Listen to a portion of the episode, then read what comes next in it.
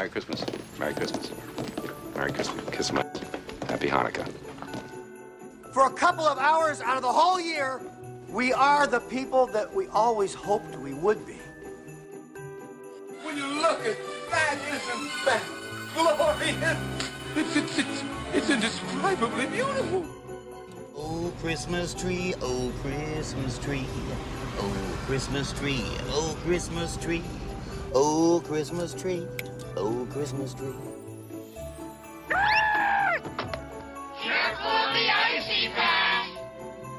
Tis the season to be merry.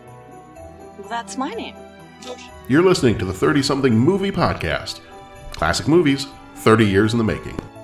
Yeah, we're back. It's the 30 something movie podcast. Uh, I've got Pat with me this time. Hey, hey. We're here to talk about movies tonight. Do it. And we've got a pretty good one. We've got, well, at least in my opinion, we've got a pretty good one. We've got Ernest Saves Christmas. Oh, Yes, we do. We're we're knee deep in our Christmas month, our holiday movie month. Last week we had Scrooged, and that was a pretty good time. Got, the whole band was back together again. that was fun. And then next week we're supposed to have the whole band back together again for a maybe an arguably a Christmas movie. Die Hard will be next week. Okay. That's right. Hopefully, we'll be able to get um, everyone together for that podcast because it was really cool when we did. It was. It was. So I think we probably will be able to get everybody together. We'll have we should have Bo. We should have Dennis. Uh, we'll see if we can bring Yeah. snacks, and maybe that'll bring Dennis out again. What- We can only hope. So, so yeah, so we got that coming up next week. Will be Die Hard, and then uh, we'll see about the podcasting of it. I think if we can't get together like on a Google Hangout or something um, for Aquaman, then I might just do mhm. one myself or do one with the kids because they're going to go with me to see it. And then we may, depending, we may end up like taking a, a week break or something around the Christmas holiday time or the New Year time because that'll be kind of hectic to try to get any podcast in. Mm-hmm. But I mm-hmm. know that you're very excited for the, and we've mentioned this a few times now, but the first podcast of, of uh, 2019. Dude, I am excited for the first hmm. podcast of 2019. And the only thing you worry about the first podcast of 2019 is the letdown after the first podcast. But then you look at the five movies we're doing for the first month of mm-hmm. 2019, and it's just, oh my goodness. Mm-hmm. It's the reason that I like to go see movies. John. Mm-hmm. Put succinctly, it's it's yeah, it's exciting. For those who may not have been listening in the past, are as we kind of look ahead. If you haven't been listening before, I guess we should just kind of introduce the podcast and say uh, the reason we're called the 30 something movie podcast is because we do movies that are hitting their 30th anniversary uh, in this particular year. So we started back in 2015 and we were doing 1984, 1985 movies that year. And since then, 2016 we did 1986 2017 was 1987 this year was 1988 so next year is 1989 we're almost done with the ni- with the 80s I know, and that maybe we didn't expect it to go to where we actually got into the 90s, but it's going to be cool because, I mean, I'm, you know, nothing ever follows the exact decade switch. Right. But I mean, w- we're going to be able to start discussing like how trends in movies differed, and Mm-hmm. Yeah. so that's kind of exciting because for the most part, at least a lot, a lot of my comments have always been, "This sums up the 80s. This is what makes 80s movies great. This is, you know." Now we're going to be able to talk about how well this really kind this is a new trend or blah blah blah blah blah blah blah. and you start to see the shift from the 80s movies to the 90s movies and kind of what goes along with all those shifts Remember, you remember one of those really stupid movies we talked about in the 80s that all the critics said was amazing, but I thought was about as boring as whale poop? Yeah. Well, look at all these movies that that spawned, and mm-hmm. look what it's done. And really, Pat, that's why you were wrong. You know, we'll have Yeah. those conversations. there you go so uh, yeah so so coming up next year we've already got most of our schedule pretty set. I mean some of these things might move around just a little bit but for the most part our schedule's set for next year. Um, we have we've actually had several listeners kind of write into us. Uh, we had a was like a google form that we sent out to get feedback from folks um, just to let us know what kind of movies they'd like to see. So we got feedback from the listeners. So our first month coming up in uh, 2019 will be starting off the year with Batman 89, and then the next one will be Indiana Jones and the Last Crusade. Then we got Lethal Weapon 2. Then we got License to Kill. Then we've got Glory. And then if we can fit it in, if we get a chance to go see it, uh, we'll have the movie Glass, the third movie of the Unbreakable Split and Glass trilogy. Yeah. What was the second one? Oh, the, the second of the Glass movies, it was um, Split. Did you ever see that one? I guess I didn't. Okay. How long ago did that come out? Was that a 2016? Oh, so it's somewhat recent. It's recent, yeah. I think it was 2016. I might be a, a year off, but Oh wait, wait, wait! Split. This is where they're all in the the asylum. Glasses when in the in the trailer. glasses when they're all in the asylum at the beginning. Oh, glasses. Oh, then I Yeah. guess I never saw anything to do with Split. Split was uh, James McAvoy, and he is um, like uh, schizophrenic. He has all these different personalities, and and he's kidnapped these girls, and like the different personalities are holding them hostage, and they kind of try to play some of the personalities off each other to see if they can escape. And kind of the and at, at this point, you kind of know because you've seen the trailer for the next one is there is a way that and and nobody knew this. There's a way that Split ties in with the movie Unbreakable. Okay. if you remember that one. Oh yeah, yeah, because that Yeah. was the first. That was the Bruce Willis and the Sam Jackson and the right thing. right and without without giving away too much um, there is something that happens in split that nobody like nobody had a clue that this was meant to be kind of a sequel or or in the same universe as unbreakable but then something happens in the split movie that you're like whoa wait a minute and uh, then beyond that the one thing that you know i haven't talked to and, and hopefully i can remember to talk to everybody uh, next week but just in case i don't when we've got everybody all together i'll tell you now and then we'll talk about this off the podcast at some point. But uh, I kind of messed up with part of our schedule. And so for the month of May, I just I cleared the entire month. We're not going to do any movies from 1989 in May. I'm calling it the movies we missed month. Okay. And I'm going to have you guys uh, for each of those weeks in May. I'm going to have you guys pick maybe like one or two movies from the 80s that we didn't get a chance to cover on the podcast. So if we missed one from like 1981 or 1983 before we started podcasting, then we Okay. can like each of those episodes we can do one or two movies that we missed from earlier in the 80s decade. Okay. So so we'll do that. And then at the end of that month is Avengers 4. Got it. Or I guess I can give it its official it. name now, Avengers Endgame. All right. Well, very, very quickly, we do, we've already spoiled a couple things here and there, but uh, we do spoil the movies we talk about. So just be aware of that. We, as we talk about different movies, um, if you hear a movie name or title that you don't want to be spoiled on, maybe just fast forward a minute or so from there, or just be aware that we just kind of talk about movies. So uh, we may spoil something for you. If you haven't left us a review on iTunes, if you've been listening, you enjoy the show, and you want to leave us a review, please go ahead and do that. iTunes is probably the best place to do it because it's probably where we get the most exposure if we get those reviews out there. Um, I still think we're sitting on a five star review. Is it four or five stars? Well, whichever one it is. We, we still have a perfect rating on iTunes, so that's pretty awesome. Um, and then if you want to, yeah, thank you very much, everybody, for all those people that have left us left us reviews on there. And then if you want to visit our website, we are at 30podcast.com. That's 30podcast.com. And that's where you can find all the old episodes of our show. And, It's an awesome uh, website. it's, so head on over there. It's got all the information that you need. Uh, it may also have a link to the listing of the 89 movies that were available to vote on. So if you want to head over there and vote on that, it should be up there as well. If not, I will go throw it there here in just a little bit. Um, the other one I want to say too is not just our website, but anybody who's using the Letterboxd service, uh, Letterboxd, L E T T E R B O X D dot com. Uh, it's a really nice website and app that I've been using to kind of keep track of movie stuff and watch lists and just uh, it's it's kind of like a social media for movie lovers. So I've been keeping track of a list there of all the movies we've done so far for the podcast, and it's got a really nice, easy kind of visual way to look through the list of movies. Well, I just finished last week um, updating our entire list so that every time you click on one of the movies we've done, there's also a link to that episode. So if you want a very quick and easy way to go look back through our episodes and find a movie that you enjoy and listen to that episode, you can head on over to Letterboxd, and we are on Letterboxd as, also as 30 Podcast. So if you want to go check that out, that's a good place to go do that. Cool. All right. Well, I think we should talk a little bit of news. Uh, yeah, I, I, I should say yes. So we've got a. It's a little slow on some of the movie news right now, but we had some trailers that came out uh, the other Yeah, day. So why don't we go? ahead- Why don't we start? Why don't we start with the end?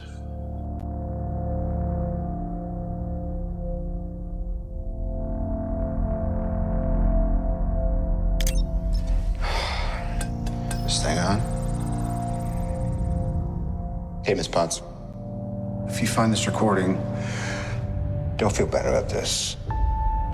Part of the journey is the end.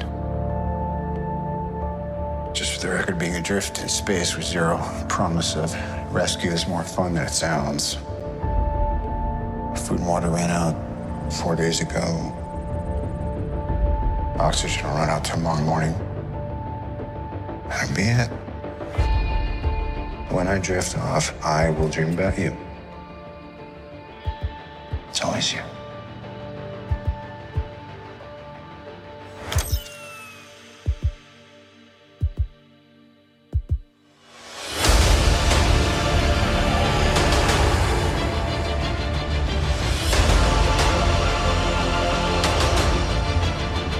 Thanos did exactly what he said he was going to do.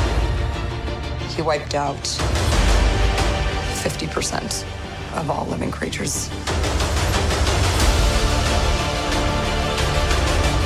We lost. All of us. We lost friends. We lost family. We lost a part of ourselves.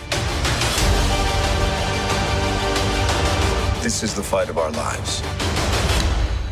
This is going to work, Steve.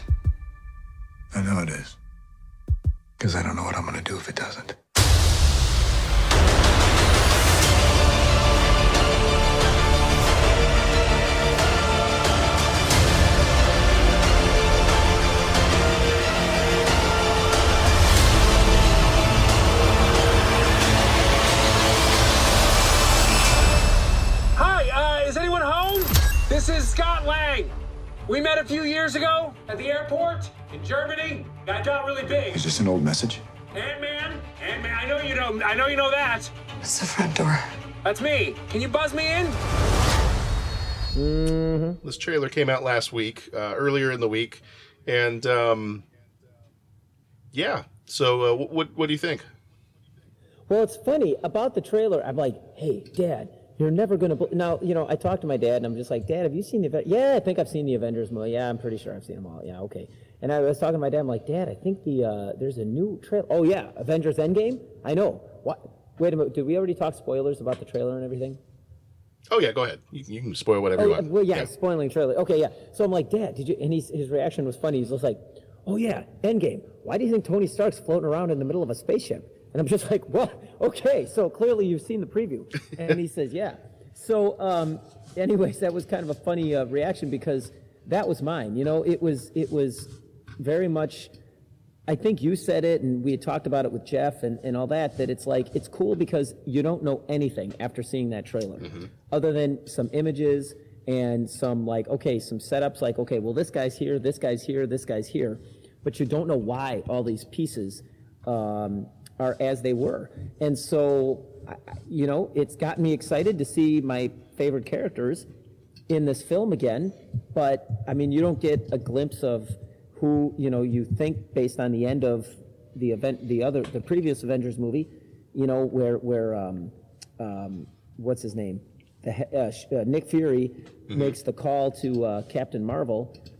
Y- You know, you don't get to see her. You don't get to. You don't know anything. You just have some cool images and know something's brewing. You know, like something's coming. Yeah. And that's that's all you get from the trailer my question was, and I'm, I'm no, again, I just want to caution and say spoiler alert in case, you know, people are listening. But at the end of Avengers, was Captain America one of the cats that disappeared or no? No, at the end of Infinity War. Yes. No, he did not. Okay. Okay, because I mean, obviously, because there was guys that were appearing in this that I thought had disappeared, and I, I couldn't really, I couldn't remember. Um, but yeah, and in this, he's like all clean shaven and cleaned up and all that kind of stuff. So Yeah. I just find that all, uh, you know, I found that almost as interesting as why is Tony Stark's floating through the middle of space? Yeah. So, yeah, like I said, just a lot of interesting things, and I'm I'm excited to see them all back in the saddle again. But I I, I can't hazard a guess about anything because they don't really give you anything to hazard a guess about. Yeah. Oh yeah. Absolutely. And I love um, it, and that's perfect. Mm-hmm. Yeah, So- that was kind of my my reaction to it too. Was it was it wasn't the same as like um, you know, when when we saw the trailers for Civil War or when we saw the trailers for Infinity War or Last Jedi or any of these other trailers that we've seen, I didn't have the same reaction that I had to those. Where I mm-hmm. was, I was super excited. I was pumped. Like I need to go see this movie. I didn't have that reaction to this trailer. You know, I saw this Mhm. trailer and I'm like, awesome. This looks good. It's everything I think I've expected. I don't know anything about this movie, so I like that part of it. Same as what Jeff said. He and I actually we were talking about it, and we both said that almost exactly the same time to each other. And uh, I said, "Yeah, that was the one thing I liked about this trailer was I have no clue what this movie is going to be about." Now, in the back of my head, I think I do. Like I have some speculation. I have some stuff I think is going to happen, but I have no clue from this trailer, and that is probably my favorite part about it. It also kept Mhm. me from getting overly hyped about it. Right. So, yeah. See, so like, I'm like not I'm not like this- crazy super giddy and excited about this, but I'm just like, yes, new new Avengers movie. We knew it was coming. It looks good. I, I'm not like I'm not throwing my wallet at the screen, but I'm excited Mhm. for it. Right. This would be the perfect trailer for Dennis Matouche. Yeah. Because it's not going to spoil anything, and it just it's basically just shows you a series of stills of, you know, of of of not stills, but I mean it just shows you a little bit, uh, uh, just images really of Mhm. of your main characters Yeah. that you would see. So I, I think this would be right up Dennis's alley. I, you know, and I don't know, but that's kind of what I want to see with trailers.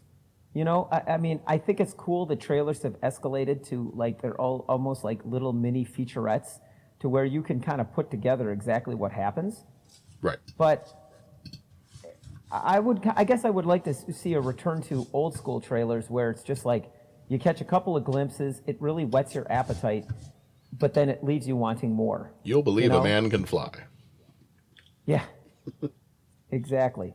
It's like it's like a, it's like a buddy of mine, my, my friend Kyle, who's actually in Hollywood and writes music for movies and video games and all Yeah. this kind of stuff. But my buddy Kyle, it used to drive him nuts when someone would say, "Hey, can I have a sip of that Coke?" or "Hey, can I have a French fry?" or something. And it used to drive him nuts because he says, "What's the point?" Okay, I'm going to give you a French fry. It's not going to. It's just going to make you more hungry. You're going to want more fries. So I don't. I shouldn't have to give up one of my French fries because you're all. It's not going to help you out at all. You're just going to want to go buy more fries. What you're going to do in the first place, just go buy the fries. Same thing if I give you a sip of Coke. It's not going to like quench your thirst. To quench your thirst, you're going to need more than a sip. Otherwise, you're going to. You get what I'm saying? Right. And I think like right now, trailers have become like more than just a sip or more than just a French fry. They leave you with like enough of the movie that like you go away satisfied. But I want the trailers to be like the sip or one French fry. I don't want to be satisfied. I want to be unsatisfied. I want to be like, give me more. Like I, I- can't wait. Like in a way, this has, in a way, this has me almost more excited about Avengers because I don't know what's coming. Whereas the other trailers, when they start to give you more, yeah, there's more excitement. There's more, but it's like, yeah, I, I- it's almost like I can wait for that because I have an inkling of what's going to happen. Yeah. Do you get what I'm saying? Mhm. I, I mean, and Absolutely, it's, it's each man to his own. But I, I mean, it's almost just like, yeah, it, it's it's almost like getting a teaser where they really don't show you anything new, you know. And uh, I don't know, I don't know. It's it's exciting. I'm I'm, I'm it's, I, I think it's pretty cool what they've done with it. Yeah. Well, and then there was another trailer that came out. So the the Avengers trailer came out, and and like people lost their minds. Like I guess this was Mhm. the I was looking at a news story the other day.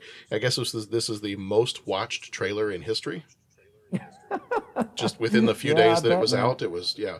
Um, Yeah. and and I've already mentioned that I saw this trailer and it didn't have me like other times I've watched the superhero movie trailers and I'm just I'm excited like I'm really excited and this one didn't have me Mhm. excited I'm not I'm not you know getting down on it I'm not negative about it I'm I'm just I'm I'm okay with it I'm good I'm it's it all looks fine I'm ready to go I'll be there you know I'm not disliking it it just it doesn't have me hyped up or anything and then all of a sudden out of nowhere comes this trailer for a movie called Brightburn.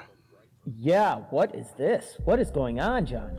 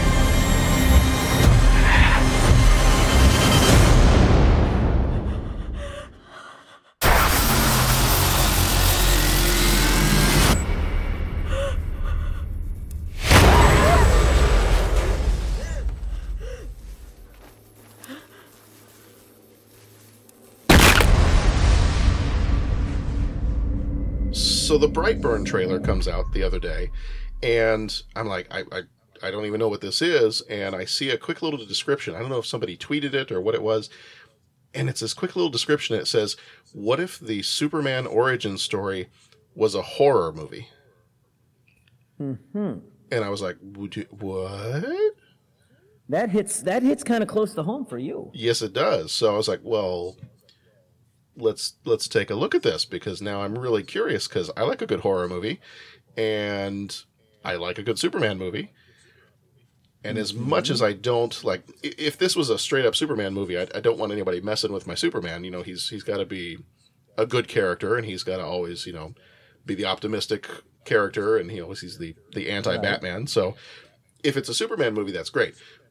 This is not a Superman movie. It's not even a DC movie. It's not. I don't even think it's owned by any of those companies that co-own DC Comics or any of the others.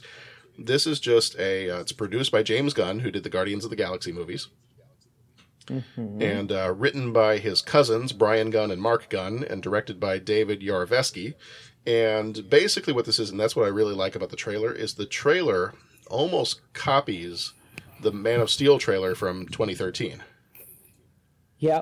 You know you have images of like the swing and you have like the the images of the the cornfields that if it's supposed to be kansas or whatever you have the, the wheat fields that they're walking Mhm. through and so you get these images that are the same as what you saw in the man of steel trailer five years ago and it's almost the same story it's like you have this uh, you know couple that seems like they live on a farm and they don't have any children and all of a sudden this meteor crashes and it's a spaceship and there's a baby inside of it and you're thinking oh well this it's superman and then things take a little bit of a dark turn Mhm. Yeah. Just like, yeah. so i want to ask you because i've already I've, I've said several times on the podcast i love superman the everything about the character i, I love that character i love a good Mhm. horror movie man Wait, you're gonna make me go first. You're the Superman guy, and you're gonna make me go first. Well, I'm, I'm getting mine out of the way now because I'm just I'm just saying I've said before I, I love this stuff and I, this movie is like 150 percent I'm going to be there watching this movie. This Okay. movie had me way more hyped than the Avengers Endgame trailer, and Okay. you know, and, and Man of Steel is still my favorite DC movie of of any of the recent DC movies, even more so than Wonder Woman, and you know, it's still my favorite. So the fact that they're taking that kind of idea and, Yeah. and stretching it a bit to be a horror movie, I'm completely on board for this one. I this this trailer actually surprised me, and I was like, okay, no, this is my favorite trailer this week. They're showing you something new. Right. as opposed to, and I, I, don't want to slight it, but as opposed to Avengers 20 and, you know, or Marvel movie 20, and you kind of knew the, I mean, now it's like, oh, and, and, and not only that, but they're taking, they're showing you something, they're going in a direction that normally you'd see like as a Netflix original or Amazon Prime original or something of that nature. Is, is that kind of what you're going for? Yeah, and I this is one of those movies that I just completely missed. Like I feel like this is Mhm. similar to a um, what was it when they did uh, Ten Cloverfield Lane? Mm-hmm. Did you see, have you seen that one yet? No. No. Okay. And you, that's the one. th- That's the one that, that, that. Then there's the Cloverfield Chronicles that you weren't as excited about, right? Isn't yeah, the, the third one not so good, but um, yeah, the second one, Ten Cloverfield Lane, was with John Goodman, and they're in this like underground bunker. Okay. Yeah, that was a good one too. But that was another one where you had you didn't hear anything about this movie, and all of a sudden, boom! It's there's a trailer for it, or the movie's even like it's coming out in two weeks or something like that. Mm-hmm. And I kind of felt the same with this movie. I know that there were some there was some kind of a mentioning of this idea, or at least that James Gunn had something planned that was going to be a little bit different back at the San Diego Comic Con earlier this year. But I had not heard anything about this movie before this trailer came out earlier this week. I see. So, so let me ask you, as someone who does like the superhero movies but is not a huge fan of horror movies, how does this one strike you? Well, it, it definitely struck me. It, does this have any source material in the comics, or are we now adventuring into uncharted territory? As far as I know, this is not. I mean, it, it looks like they're taking a lot from the idea of Superman, Mm-hmm. but just taking it in a different direction, saying, you know, what if we had a child who has these crazy, amazing powers, and just like in the Superman in Man of Steel story, I mean, he's bullied. He's basically treated as if he's an outsider. The kids pick on him, and he just has either this ingrained moral character or from Ma and Pa Kent, he's given this moral character Mhm. that, you know, he can't fight back because he has this amazing power and, you know, he has the power to destroy the world, but he doesn't because he's been raised with this moral compass. And clearly this, they're just, they're taking that kind of initial origin story and just saying, mm, yeah, nope, this kid doesn't have that. Yeah. So I, I mean, I'll tell you. Basically, I was struck. Images, really. Um, that, that's basically all I've got from it. You know, I, I saw all the parallels with the Superman story uh, type stuff, and then you know the thing where, and it does. There's a noticeable like left turn or right turn or whatever you want to say in the trailer where everything's happy, everything's good, and then all of a sudden there's like concern on the parent's face. You know, and I, you know, there's the scene where he's trying to get into the storm cellar with the where you, the supposed spaceship is, and uh, you know he's grabbing, he's having a little temper tantrum, and that that scene was pretty shocking. And then I think it kind of ends with him chasing whoever that woman is into the the freezer, or I don't know if it was a waitress or a, I don't know what the heck. Yeah, I couldn't tell if there, that but- was like a school cafeteria or if it was somewhere else. Yeah. Yeah. So he just had a complete, um, you know, there was a complete meltdown going there, and uh, yeah, it it seemed pretty scary. So it it doesn't quite get me with the same horror thing, just because it's like, okay, well, it's not like, well, it's kind of beyond the normal world. But my point is, it's not be, you know, we're familiar with superhero movies, so this doesn't seem that like un, not unnatural is the wrong word, but I'll just go ahead with it. It doesn't seem like that far out of the ordinary. It doesn't seem like, oh my gosh, there's something, this weird force that we don't fully understand, and we're going to have to spend the movie figuring it out. It's kind of like because we know the Superman story and it's paralleling that.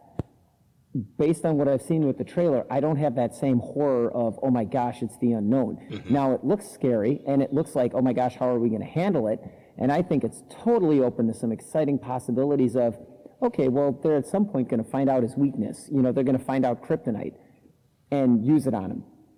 But maybe they mess with you because it's not part of the DC universe. Maybe they mess with you enough that, you know, they, they can take you down that rabbit hole of, well, we're going to introduce kryptonite and think it works, but it really doesn't. Eh, Do do you get what I'm saying? Like now, Right.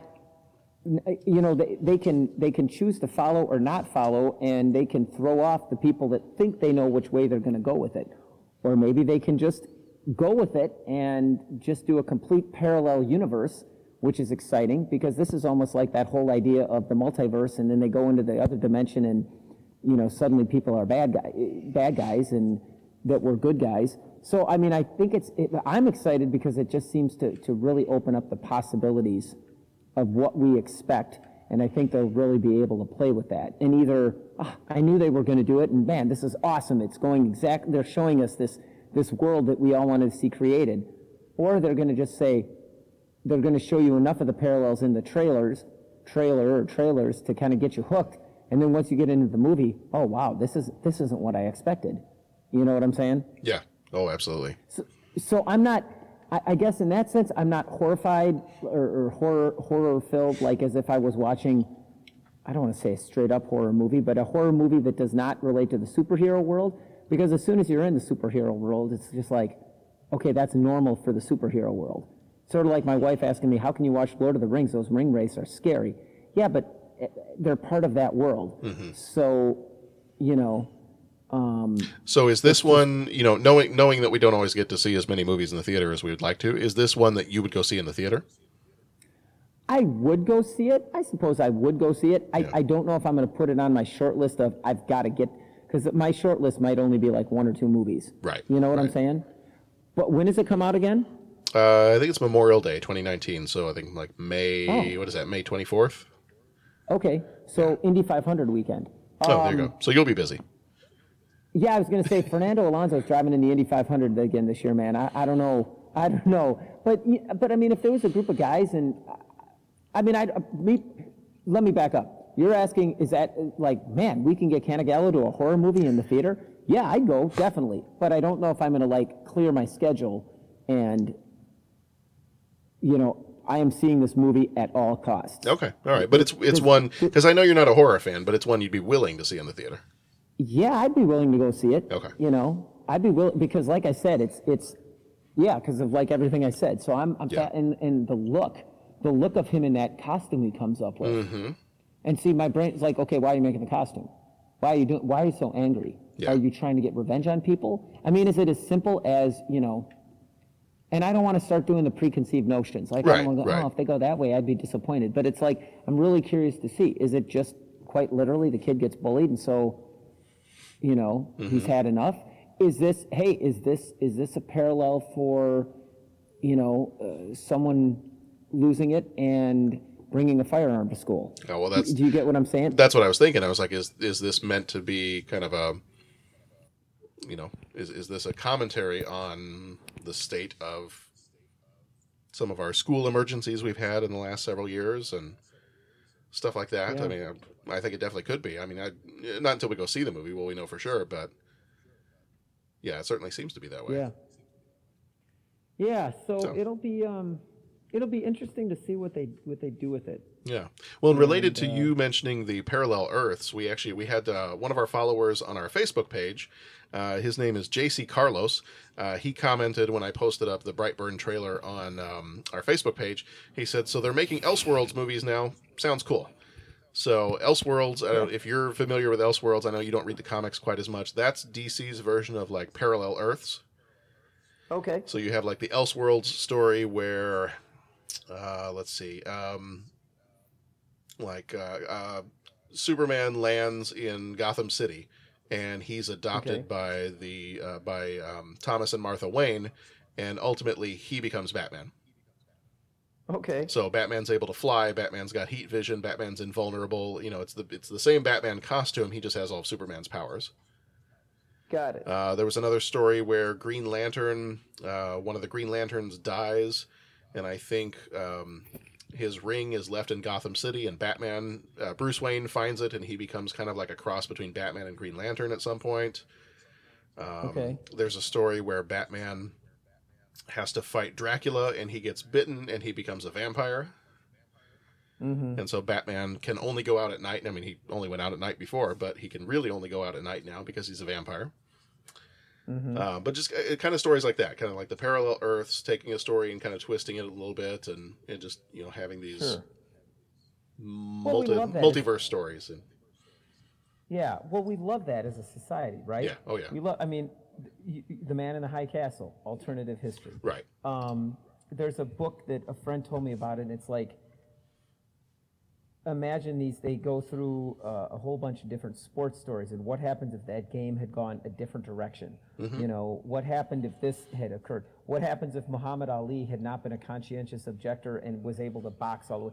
You know i think we're just fascinated with that and maybe because maybe because as a society we're fascinated by choice and you know the age old argument of the nature versus nurture Well, know? you if, if you like that stuff, I think I've, I got to see if I still have a copy of it. I have a history book that does that. Like a what if Okay. this what if this event in history had happened slightly differently? Mhm. Then they try to Mhm. speculate and say, okay, well, if this had not happened, then this would have happened differently, and this would have happened differently, and you wouldn't have had the Civil War, and you wouldn't have, you know, it kind of does that kind of a thing. Um, Sure. So I'll, I'll have to see if I can find that because I know you're a you're a history guy, Yeah. so I'll see if I can find that. Well, somewhere. right, but yeah, but it and it but it seems like we love that. You know, we love whatever it is, and so it's cool to see that introduced into our our comic book movies. Much like you know, Star Trek was very popular with the um, Star Trek gained a lot of with the Mirror Universe, Right. which basically started as like one episode out of the original series, but then the later ones they that spawned several story arcs, you know, and and we we li- we're fascinated by that, and so it's kind of cool to see the same thing um, coming into a into a superhero epic. As, So, as as Mr. Spock is fond of reminding me, there are always possibilities. yes. All right. Yes. Well, real quick, we're going to move on to uh, we're going to move on to this week in '88. Before I do that, though, uh, we did have somebody else respond to us on Twitter, uh, just to kind of send us a little shout out. Um, speaking of a Star Trek fan, uh, his Twitter name is Fleet Admiral Scott, and his uh, his handle is There you go. Uh, his handle is at Fleet Admiral UFP. And Okay. he wrote, I recently heard the 30 something podcast, at 30 podcast, discuss the original hashtag Naked Gun film and hashtag Police Squad series. When theorizing who could lead a revival of the property, they came up with someone I agree with 240%. At Groovy. Bruce Campbell would be pitch perfect as a new Drebin. Cool.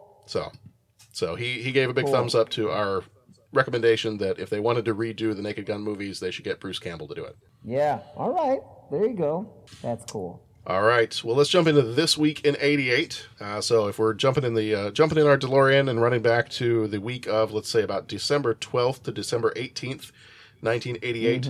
Um, not a whole lot going on this week in, back, back in 1988, but we did have three movies that came out that were released in theaters during this week: Dirty Rotten Scoundrels, Rain Man, and I'm Gonna Git You, Sucka. Oh my gosh. So those three came out uh, around about this week in 1988. The top song was "Look Away" by Chicago. The top book was "The Sands of Time" by Sidney Sheldon, and the top movie Mm-hmm. for the week ending um, on the 18th was the movie Twins. Got it. So that is Man, this week in that- '88. and we didn't get a chance to talk about Dirty Rotten Scoundrels, did we? We did not. That didn't end up on our on our playlist this year. So, but I if that's just- if that's one of the ones that would be your movie for one we missed, I- then That might it just might have to be. okay.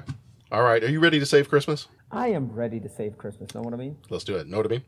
All right. So the title of this one is Ernest Saves Christmas. It came out on the 11th of November, 1988, rated PG, with a runtime of one hour and 35 minutes. Directed by John Cherry. Uh, he did everything Ernest. Uh, producers on this one were Doug Claybourne and Stacy Williams. Claybourne did Rumblefish and The Fast and the Furious. Williams did uh, Ernest Goes to Camp and Hey Vern, It's Ernest. Writers for this one were Ed Turner, who did the story and screenplay. He died in 2005. Um, he also wrote a uh, movie called Winners Take All. And then B. Kline uh, wrote the screenplay for this one as well, and also did Ernest Saves Christmas. Uh, actually, Ernest Saves Christmas was their only movie on their credit, so it was the only Okay. one that they wrote. Cinematography done by Peter Stein. He also did Friday the 13th and Pet Sematary, and music done by Mark Snow, who did the music for The X Files and Smallville. Budget for this one was six million. Box office was 28.2 million, so it made back its money plus quite a bit more. Uh, Flick Yeah, Metrics, however, only gives this a 46%. Yeah, I think this would be kind of a niche movie. Yeah. So it gets a 46. So the Rotten Tomatoes tomato meter for the critics gives it a 38. The audience score for Rotten Tomatoes is 41. IMDb gives it a 56. Letterboxd gives it a 53. And Metascore gives it a 44. Uh, starring Jim Varney, who died in 2000. He played Ernest P. Worrell, Astor Clement, Auntie Nelda, and the Snake Guy. He was in the Ernest movies. Uh, and the Ernest TV show, and he was also in the Toy Story movies. Uh, Douglas Seale died in 1999. He played Santa. He was in Amadeus and Aladdin. Oliver Clark played Joe Carruthers. He was in Mystery Men and They Might Be Giants. Noelle Parker played Harmony. Uh, she was in At Close Range and Look Who's Talking Too. Gaylord Sartain played Chuck. He was in The Outsiders, Mississippi Burning. And Billie Bird, who died in 2002, played Mary Morrissey. She was in Home Alone and 16 Candles. Here is the trailer, and we will be back in just a moment. In the past, there have been many traditional ways to celebrate Christmas with songs, with gifts, with family and friends. There's a new way. Ho, ho, ho, Bert. With Ernest. Ernest P. Worrell. He's back. Know what I mean? Back to save Santa. Santa's in the slammer. Look at those beady, twinkling eyes. Back to save Christmas. Back to save face. You're dead meat. That's life for you. Isn't she a doll? Ernest P. Worrell. Mr. Funtime. In the mission they said couldn't be done. On Comet, on Cupid, on Donder. In the movie they said shouldn't be done. Sophie, Scruffy, uh, uh, Blister. You guys say you have a problem with reindeer? Trim the tree. Light the candles. Deck the hall. And hit the deck. Cause Ernest P. Worrell's coming to town. And he's coming With colorful cards and festively wrapped packages. Air brakes. Ernest Saves Christmas. All right, so Ernest Saves Christmas. We um, was that at the it was the end of last year, I think, that we did Ernest Goes to Camp. Was that last year? I was thinking about that. Or was that this year? Did he? Were there two Ernest movies? No, I'm pretty sure that was last year. Okay. Okay. Yeah, fairly certain. I mean, I can go back and look at our schedule, but I'm pretty certain No, that was man. last year. Um, but yeah, so we just did Ernest Goes to Camp really not that long ago, and now we've got Ernest Saves Christmas. I'll start off by saying that of the of those two, just of those, well, actually, those may be the only two, other than Ernest Scares Stupid. And you know what? I've also seen Ernest Goes to Jail. So I've seen four of the Ernest movies. I used to watch the TV show, TV show when I was a kid. Okay. The Hey Vern, It's Ernest. Uh, used to see a lot of his commercials because they were on in the South uh, a little bit more. And I think I've only seen, well, no, no, no, that's not true. I've seen five of the movies. I've seen uh, Dr. Otto and the Riddle of the Gloom Beam. And then uh, Ernest Goes to Camp, Ernest Saves Christmas, Ernest Goes to Jail, and Ernest Scared Stupid. And of all the Ernest movies, I think this one is probably my favorite. Mm-hmm. Like I think even compared to Ernest Goes to Camp, I know that one for a lot of people is their favorite of these Ernest. If they're an Ernest fan, um, then that is typically I think a lot of people's favorite.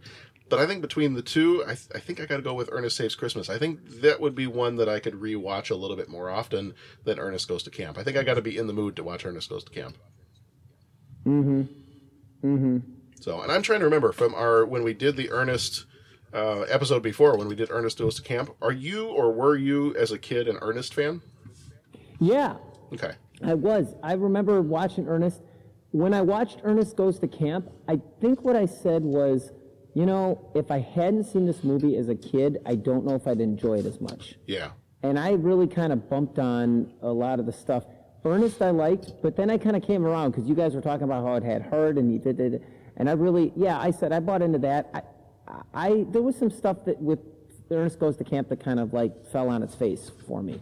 Sure. Nothing to do with the Ernest character, but just, yeah, it just, it wasn't, I, I don't know, I thought the message was a little bit more, I don't know if it was forced or maybe the jerk kids bothered me. I don't know, but that one, that one bothered me a little bit more. I didn't like it as much. Sure. Sure. I looked it up and it was almost exactly this time last year that we did Ernest Goes to Camp. Oh, jeez, time So, flies. I know. Um, I, I think I saw this one first. I don't know. I don't know why, and maybe I could be wrong, but I agree with you. I think this is my favorite. And I, as soon as I started watching this movie, I remembered every little part of it. And then what's more, I'm like, I really like this movie. This is a this is a really good movie. Um, the Ernest character, I feel, fires on all cylinders with the humor, uh, him having the heart, him, him being the good guy, um, you know, the dilemmas he gets into. I, I, I like this one just a, a whole lot more. His the two guys that are you know, they were the cooks in the camp, and this one they're working in the the facility. I really like those guys, and then some of the you know their peculiarities that they do, like when his eyes would go back and forth real fast, and it would make that da da da da da sound. Um, just his mannerisms, I found funny. It, it I, this this seemed to be a lot more like fleshed out, and the humor was was working on all levels. Whereas Ernest Goes to Camp, I was kind of like when I watched that one a year ago, I was like, oh yeah, this this doesn't hold up as well as I thought it would. This movie holds up. Like then I'm Dominic, come here. Let's watch the first five minutes. What do you think? Oh man, I, this is pretty fun. I want to see what happens. You know, so. Um, the only reason we watched the first five minutes is we didn't have time to watch an entire movie. But point being is, is this is one that I'd want to watch with the kids and, and the family and the whole thing. Mm-hmm. Yeah, I, this So- one to me seems a little bit more family friendly. And not that Ernest Goes to Camp is not, but it just seems like this one. I- don't know if it's. One th- one thing that's a little bit different about this one is there's really not a villain in it. You know, in Ernest Goes to Camp, Mhm. you've got a you kind of have a villain with the developer, and they're they're going to be you know destroying the camp, and um, you know they they kind of have something to fight against in this one there's not really a villain it's just kind of they're just trying to get something done so i feel like in that sense it's maybe a little bit more family friendly because you, you don't have that like evil antagonist that's trying to mess everything up Mhm. um, I don't know. In in this one, I, maybe it's part of it being a Christmas movie and, and all that, but it just kind of seems like this one is maybe a little bit more kid friendly than Ernest Goes to Camp. Right. And I, I don't mind movies with villains and all that, but I, I just thought they picked on the Ernest character a little bit too much in Ernest Goes to Camp that I, than what I liked. Right. Yeah. I just, you know, it- and I mean, you know, heaven knows that that can happen in real life and, uh, you know, uh, so on and so forth. But it's like, yeah, I don't know. They just, they, they picked on him and, you know, they started to almost go a little bit more, uh, not dark, but, you know, when he'd mess up, in this one, it's funny because he messes up and it's just like, oh, I better get out of here, you know, what, whatever it is. And that's just humorous. In that one, it was almost like they wanted to make it, a, or they tried, well, obviously it came out first. So, but it's like they, they tried to have him do the gags, but then there'd be real consequences. And it was just like, yeah, it's, it's supposed to be kind of a fun, lighthearted movie. I mean, don't, don't muck it up with all the different, like, oh, well, let's go deeper and let's go darker. What happens if he gets into a fist fight? What happens if the kids are jerks? And Right. Yeah. It it, it, it got a little mean spirited in Ernest Goes to Camp. Yeah, yeah, that was, yeah. But yeah, no, no. I, same as you. When this movie started up, I mean, that's that opening scene where, um, you know, Santa's walking off the airplane with the other guy, and the other guy says, "Oh, you know, I was, yeah, what I want for Christmas is snow." And of course, they're in Orlando, Florida, so you're not really going to get snow for Yeah. Christmas. And then you know the whole scene with Ernest in the taxi at the beginning of the movie. Oh, yeah. I mean, all of that stuff. I remember all of that. Um, you know, watching it as a kid. I don't know if we would have seen it in the theater. We might have gone to the theater to see it, but we definitely watched this several times growing up as a kid. Sure. And uh, yeah, like you, I, I vividly remember, um, you know, when he goes to uh, he he goes to find the other the other guy that he's going to have replace him as Santa, and they have that movie, The Christmas Sleigh, and he finds out that it's an alien terrorizing people on Christmas Eve, Right. and and uh, you know they get upset about that, and you know just everything in this movie. I, I as I was watching it, and I don't think I've seen it since oh probably the late '80s, early '90s. Um, yeah, I remembered every bit of this movie as soon as we were watching yeah. it. Oh, yeah. And I think we mentioned on our, our Ernest show last year was one of the things that we liked about Ernest was that it's kind of like um it's like a Pee Wee Herman character because you have you know Pee Wee's Playhouse and Pee Wee's Adventure, The Big Adventure, and and those things coming out pretty much the same time as the Ernest stuff. But Ernest is just maybe a little bit more. I think the word we used was charming. Yeah. I think he's got some of that. You know, I don't know if it's maybe because he's a little bit older or I don't know what it is, but it's a little bit more of like an innocent charm to him. He's still goofy. He still does the weird stuff. It's still some of the wacky humor, um, but it just it doesn't seem like it's quite as creepy, manic, or sometimes creepy as Pee Wee can be.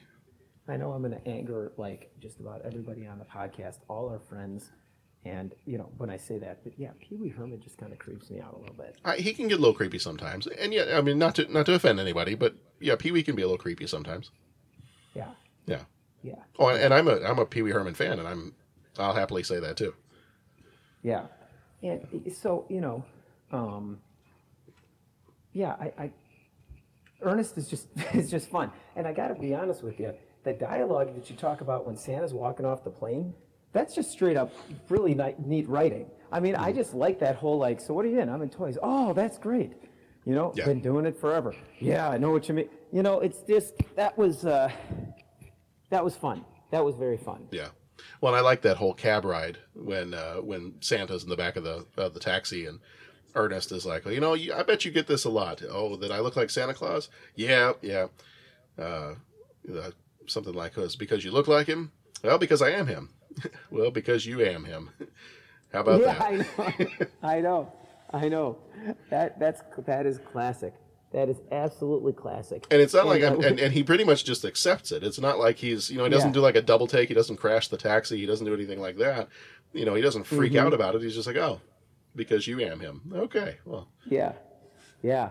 And I love, I love the two guys that are in the shipping thing. Yeah. I mean, those guys, they're perfect together. I mean, they, they almost make me want to say, like, were they like a, a comedy duo? I, I mean, were they like a Penn and Teller esque kind of thing? Maybe not with the magic component, but I mean, they really gel together. And then, like I said, just just the guy's mannerisms. I mean, when when they when the animal control shows up and he's like, "Oh, you're here to pick up," and they're laughing and stuff. And then the way he like moves the uh, the the um, toothpick to the other side of his mouth, and you hear that slurping sound. It's like I don't know why that happened, but it's really funny. And then he just kind of like looks up and points with his pink. All his mannerisms crack me up. I mean, it really, it was. I don't know why it was so funny, but I mean, just watching that guy on screen was really funny. yeah. He, um, and I, you know what? I didn't mention the other guy's name. It was um, Bill Byrge was the other guy. I didn't list him when I listed off all of our uh, actors that are in this movie, but it was uh, Gaylord Sartain was Chuck and Bill Byrge was Mhm. Bobby, and Okay. they were, you know, I want to say those characters.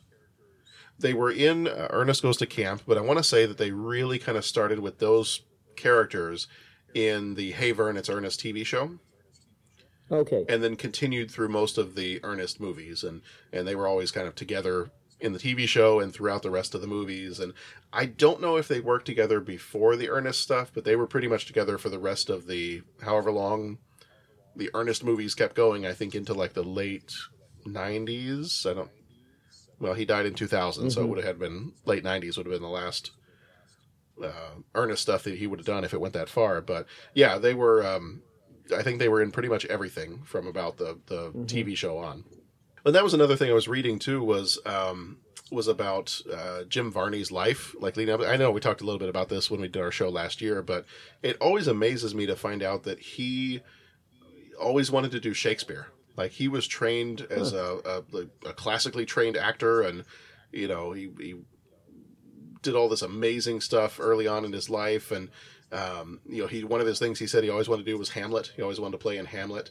Uh, never got a chance to but you know he started off life as a, a kid who was really good at memorizing things and i guess that just kind of naturally flowed into uh, a love of reading and writing and acting and and so that kind of took him into acting and then comedy and then he ended up doing the commercials uh, for different companies mostly in the south and uh, that's where I kind of knew him from was seeing a lot of those different commercials growing up, and then they turned it into the the TV show and then the movie character. But uh, yeah, it was always always kind of interesting to me that you you see this character of Ernest, you think of him as just like this goofy character that's almost like a Pee Wee Herman type character, but as a as a person and as an actor, you know, he really there was a lot more to him than what you probably figured you were seeing on the TV screen. Mm-hmm. Interesting. That's interesting. I'd love to see an interview with him. I bet you YouTube's got a bunch of stuff. But I mean, yeah, there are. Uh, see, I'll I'll post a couple up with this episode if I can go back and find him again. But there's a couple of different interviews with him. Um, you know, I think some of them were like early '90s. He, I, I also forgot he played uh, Jed Clampett in the uh, Beverly Hillbillies movie that they made in 1993 Okay. when they made the Beverly Hillbillies movie um, in the early '90s. He played the dad. He played Jed Clampett, um, and I had forgotten Okay. about that. That he, I, I just kept thinking, you know, I don't know that he's done anything other than the Ernest movies, and then he was the uh, Slinky Dog in the Toy Story movies, Mm-hmm. and I think he did maybe a couple of other voices in cartoons. Yeah, Th- that was the other thing too. Was that as a kid, I guess. Um, he was really really good part of the memorization you know that he was really good at memorizing things and reciting them back was he also was really good at picking up voices and accents and things like that so even as a kid he could listen to something just a couple of times and then he could start mimicking the accent or the voice of what he whatever he Cool. heard so that you know that made him somebody that would do well in cartoons and voiceover work and things like that Yeah. Cool. So Cool. to me it was always just fun to see him do these different crazy characters Right. like he you know pretend to be Yeah, I'm the snake guy. Yeah, the snake. I think that my favorite one in this one was the snake guy. Mm-hmm. Yeah, they're real dangerous. Don't. Uh, I wouldn't even look at them back there. It's- Yeah, it's Santa with a what do you have, maracas or something? Yeah, th- that I think that, that and maybe a hose or something like that. Yeah. Yeah. Oh. Funny. All right. Well, do we have anything else we want to say about Ernest Saves Christmas? He saved Christmas, by the way. Just if you haven't watched the movie, Yeah, he did. successfully saves Christmas, and um, you know, it's kind of a similar story to I a long time ago. I think I saw it once a long time ago, not because I didn't like it, but just I just haven't watched it again. The uh, Tim Allen movie, The Santa Claus. Okay. Isn't it in that movie? Doesn't he like accidentally kill Santa Claus? Like he, I don't know, hits him with something, or Santa Claus somehow accidentally dies, and it's kind of Tim Allen's fault, and and because of that, he has to become Santa Claus. Yeah, I guess. I, I, I never I I don't see a lot of Christmas movies. I said that before. So I Yeah. kind of avoided all the Santa Claus stories. So uh, that that is entirely possible. That it's it's a little similar to kind of the the story in this one where Santa's kind of looking for a replacement. Um, Got it. In that one, I guess if he died, he wasn't looking for a replacement, but um, Mhm. same kind of idea. So. Yeah. All right. Well, uh, if we got nothing else for Ernest Saves Christmas, I do have five questions. Are you ready for your five questions? I think I'm ready for my five questions. Do you- have you been thinking about your five questions, or are we just I've been thinking about my five questions. man. okay? All right. All right. So here's our five questions for Ernest Saves Christmas. He asks each traveler five questions. It's impossible to answer. Impossible because you don't know the answer. Nobody could answer that question. You've got to ask yourself one question. What are you asking me for? I don't know. What you just said is one of the most insanely idiotic things I have ever heard. At no point in your rambling, incoherent response were you even close to anything that could be considered a rational thought. Everyone in this room is now dumber for having listened to it.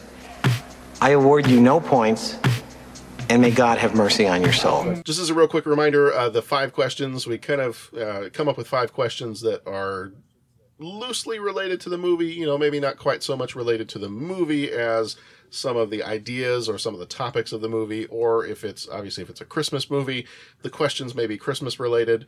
Um, and so that's kind of where our five questions come from. And we try to stick to, especially if there's a bunch of us on the show at the same time, we try to stick to about 30 seconds apiece, uh, just so we're not taking the entire podcast answering the five questions. So, uh, Mr. Canigallo, are you ready for your five questions? I am ready, man. Okay, let's I do the five questions. these questions. All right, question number one. When did you? And I'm going to say this a little quiet. I don't think my kids are still. I don't, think, I don't think they're awake, and I think they kind of know this anyway. But uh, number one, when well, did wait, you? Wait, wait, wait, wait, wait. Do What? we have to do spoilers for any parents oh, I, gue- listening out I guess we should. Okay. Yeah. If you're a parent and you're listening to this with your kids, you may want to skip ahead a couple minutes. Mm-hmm. Just saying. Mm-hmm. Okay. Go into the question. Parents strongly cautioned. Parents strongly cautioned if you don't want something ruined for your children that's related to the holiday of the month that we're currently in as of the time of this recording, December. Mm-hmm. Yes. Okay, I think we're clear. All right, number one. When right. did you discover the big secret about Santa Claus? I don't remember. Oh, you don't remember? I honestly, I don't remember. It was never a, it was never a solid reveal for me. Um, you know, uh, Santa Claus, there were times that Santa Claus would appear at my grandparents' house. Um, there were times that I'd get phone calls from Santa Claus and he would know things about me. And I was like, dude, that is uncanny. How did he have that figure that out? Um, I, yeah, I, I don't rem- I don't remember, and it kind of I don't remember. I honestly I don't remember. And then it was like you know I'm the oldest, so you know you also you kind of maintain for the siblings, and then I think um, uh, Dennis had kind of alluded to this, and I don't want to put words in his mouth, but when we were talking about it before, y- y- yeah, okay, so you maybe you realize the, the truth there, and I'm still speaking. I you know, we did the spoilers. I'm still speaking, uh, um, uh, and, and you know, vaguely. But you realize the truth, but then you realize that the spirit does exist, Yeah. and that that element is is there, and that's just kind of how I perceive it. So, yeah, I don't I don't have a, there was no hard, you know, reveal for me. Okay. So Okay. Um, about I, you? I, I will say that for my kids, they both kind of know already. Um, and they kind of it, it just kind of came out as a question. Um, I think Okay. I think the oldest already had it figured out, but then the youngest one, I think it was maybe like last year. Um, Okay. Kind of towards the end of Christmas time, she was like, "Dad, is is this is this really real? Like, Mhm. it doesn't seem realistic." And I said, "Well." Both both my wife and I were like, well, okay, so here's the thing. There was a real person, and some of the story that we talk about at this time of year is, you know, a, a kind of a fun pretend thing that we do, and it's just fun to kind of keep pretending. It's a fun kind of pretend thing that we do around this time of year, and um, you know, so uh, it's it's kind of a pretend game that the parents keep to get pl- they get to keep playing for a little while and until the kids grow up too much, and so we'll just keep pretending for now if that's okay with you. Mm-hmm. So, Mhm. and then her brother I think was going to try to ruin something else for her, and I said, you know, here's the deal: if you don't pretend, you don't get presents from that person, Yeah. and that kind of quieted him down real fast. Yeah, yeah. Then, then, then we're not going to celebrate it. Right, right. Um, so for me personally, it was when I was about maybe nine or ten years old, and Mhm. we were at my grandparents' house, and love this story. and um, we. I'm trying to remember. Every year, I think it. I think it kind of switched off on who was playing Santa Claus. And have I told you this one before? I've, I've heard this story. I think Yeah, I, I think I might have told it. you before. Um, But and so yeah. th- th- this particular year, it I I would imagine it was my it was my uncle Jim had gotten chosen for Mhm. that, and so they had a they had a suit and they had the beard and they had all everything, and the kids are all playing, so nobody pays attention that one of the the adults has disappeared. Well, my uncle Jim had, um, you know, he had a, a fairly bushy kind of, uh, you know, he was young, so a fairly bushy kind of black, uh, dark uh, mustache, because this is still the 80s. So Santa Claus comes in, Santa Claus starts handing out gifts, and, and I'm the oldest of the grandkids on this side of the family, and he's handing out the gifts and everything, and all of a sudden Santa Claus's beard kind of falls down. And I'm like, well, wait a minute. That's not Santa. That's that's Uncle Jim. Whoa, whoa, whoa, hold on. And so, and I think my grandmother started to notice that I was figuring something out. And I think very quickly, like some of the other, other adults were telling the kids, no, that's just Santa has Santa has roots that like hold his white beard in place, and they're dark underneath, and, and we could just help him fix it. And so that kind of placated the younger kids and Mhm. and I, I vividly remember my grandmother like grabbed my arm really hard and pulled me off to the side and said Right. santa claus is not real do not ruin this for the rest of the kids now get back over there and open your presents i was like yes, Grandma. but you- okay so so so not only awesome. not only did i find out that santa claus was not real i was threatened by my grandmother so that Yeah, was all in and, one and, fell swoop. and a very sweet lady but that just in that moment something must have just snapped within her and she felt the need to just grab me and say do not ruin this for anyone else And, and you're beginning to question it. You're not even there yet, and it's like it's a, it's like when your tooth is a little bit loose and your grandma like pulls it out. You know, Right. it's like it's not. We don't wait till it falls out. It's just rip. Oh yeah, no, I, just, I don't even know. I don't even know that I was fully there yet. I was just the realization was dawning, and before it could completely dawn, I was grabbed and yanked off to the side, and Yeah. the band aid the band aid was just ripped off at that point. oh my gosh, I love that story. I love that story. Yeah. So so that's that's how that particular part of Christmas was ruined for me. Yes. All right. Uh, next question, a, a little less, a little less intense of a question, maybe. Uh, question number two: If you celebrate Christmas, is your tree real or artificial? Uh, Did I touch a nerve? yes. Okay. a nerve. All right. Is, is this? Do you, do you need a moment? Ah, no, the moment is come and gone. Okay. I I am a real tree person. Okay. My first job was working on well, the farm I worked on sold Christmas trees. Oh, really? Okay. Yeah, and so during the winter, I got a job in seventh grade. That's when I first started working on the farm. That was my first job. Was during the winter selling Christmas trees. I was in seventh, maybe eighth grade or seventh grade, and I got to use a chainsaw, and life was just wonderful. Nice. And so I, I like yes, like real trees. Where I, I am the last, and I thought it would be my dad, but believe it or not, my dad, uh, they my my folks uh, went to artificial trees uh, a year or two ago, and I was the last holdout. And I mean, I thought I could even keep it going for a few more years, where I'm just like, yeah, oh, should we buy one? And then I just keep it going by going, well, let's shop around, or let's make sure it's off season when we buy. We don't want, you know, let's get a good deal. And then I just psh, go to the Home Depot and pick one up and whoop, bring it back, and there you go.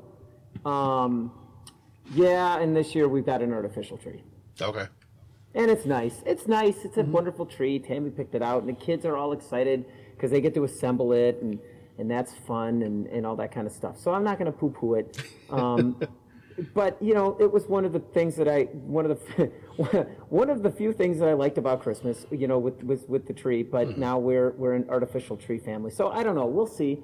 We'll see. I mean, you know, worst case scenario, I might go pick up like a small two foot real tree and just keep it in the corner of my room. There you go. So You get your- that's you know I, I I might just do that. Get your own little your own little Charlie Brown Christmas tree. Yeah, and I'm not bitter. No. I yeah, I'm not. I'm fine. I'm I'm really fine.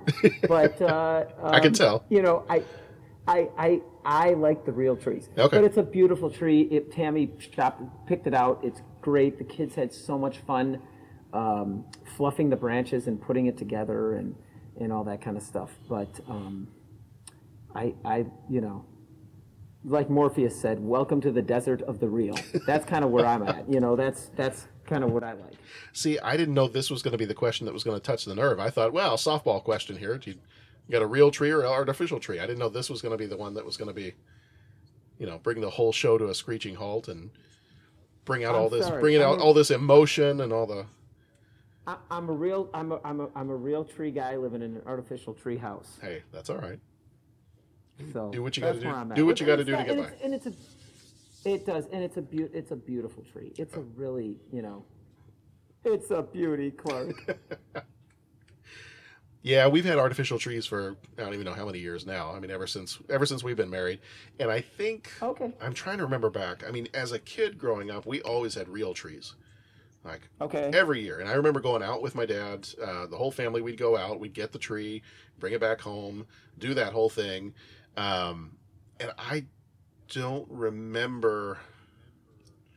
I'm trying to remember if when we moved to England, I'm trying to remember if we had real trees in England. I know growing up and, and, and growing up in Texas, we always had real trees. I don't remember living in England if we had a real tree or an artificial tree, but I'm fairly certain that when we came back and moved here to Chicago, to Illinois, I think that's when Mhm. we started artificial trees. Pretty sure. I'm pretty sure that's when we started with it, and, and that, that was like mid 90s. So so for the most part, from teenage years, kind of growing up, it was it was the artificial trees, and we had a couple of um, we had a, we ended up with a couple of trees in the house um, because my mom always she had like all of the ornaments that you know we had just collected over the years, and they were just kind of like the cute little ornaments and the little uh, characters that either people had given us over the years um, for the the three kids in the family, and just kind of our fun ornaments. Like if if anybody had like a Star Wars ornament, you put it on the tree, and then she wanted her like Martha Stewart decorated tree to be in the den. And that was kind of her tree to decorate in whatever fancy way she saw fit. Um, you know, that maybe she saw in a magazine somewhere or So you had the family tree that was kind of just covered in all these crazy ornaments, and then you had the Martha Stewart tree that was in the other room. Yeah. And then, I yeah, th- and then that's- ever since we've been married, I think we've always had artificial trees. I think either because just in college it was easier to do an artificial tree, um, you know, and then we just kind of we've we've always kept the same artificial tree since then. The one thing I will say is I loved the smell of the real trees. Mm-hmm. That was that's the only thing I think I probably miss. Otherwise, like all the needles falling and having to clean that stuff up, you know, I, I can give or take that, but I do miss the the smell of the real tree when you've got that in the house. Um, Right. But yeah, we're we're an artificial tree family, and we're fine with that. Yeah, that's cool. So- That's cool, and I know they've got the diffusers that you can plug into the Mhm. wall, and Yeah. it. I don't know. Yeah. I don't know. I, Well, let's let's go to question number three. I don't know if you're going to be able to Oh, yeah, answer that's this right. one. This, that's right. This is this isn't the Christmas tree podcast. This is No, it's- five questions. I'm sorry. Right? No, that's okay. Five, so five, much for the 30 minutes. five, you know, quick. Well, minutes it's maybe. 30, 30 minutes for each, answer. Yeah. Um, so question number three. I don't know if you're going to be able to answer question number three. I- I- Um, I- yeah. But we'll see. What's your favorite Christmas themed horror movie? I don't know. Uh, Christmas themed. Okay, so it doesn't have to be a Christmas movie. I guess I'll say Correct. Gremlins. I, Okay. I mean, you know, that, that would be the closest. There was one movie. It was back in the day while I was watching. Uh, it, w- it was when you had the on-demand movies as part of the cable package or Mhm. whatever. Um, uh, and I fell asleep watching something. Big surprise. And I woke up and something else was on, and it was about a it was a car driving down the road being chased by this demonic Santa Claus esque character in a sleigh with monsters pulling it, and he was chucking presents at the car, and it was exploding. And I read the story, and I'm like, what is this? And it was like, the demonic Santa Claus, you know, goes around and chases people, and you know, and it was Oh, okay. Basically, what I saw is what I got, and so I won't say it's my favorite, but that was the one I woke up in the middle of just thinking, this is the this is the weirdest thing I've ever seen. Um, that was before Blue Velvet, and I was like, this it was. So I mean, I guess that would be the only really true Christmas horror movie I've seen. But I guess if I had to name a Christmas themed horror movie that I liked, then I guess I would say Gremlins. Okay. All right. Do you do you remember the name of the movie? I, you know what? I don't. It was, it was like a Christmas slay, or I think it was Christmas slay spelled. Well, no, was that the one in the Ernest movie? A Christmas slay. Uh, Christmas Slay was the one in the Ernest movie. Yeah. Oh shoot! Yeah. Okay. Well, I, I'll just I just have to Google. You know, scene in movie with Santa chucking presents, exploding presents at car, Okay. or Santa as, and and we'll have to come up with it. But yeah, I, I woke up and it was just weird. There is a there's another movie called A Christmas Slay, um, with the tagline "You better watch out, you better not cry," and according to that one, it does not get very high ratings at all. Um, No, it it was a piece of crap. Okay, this one was 2015 though. Was the one you saw Oh. earlier than that?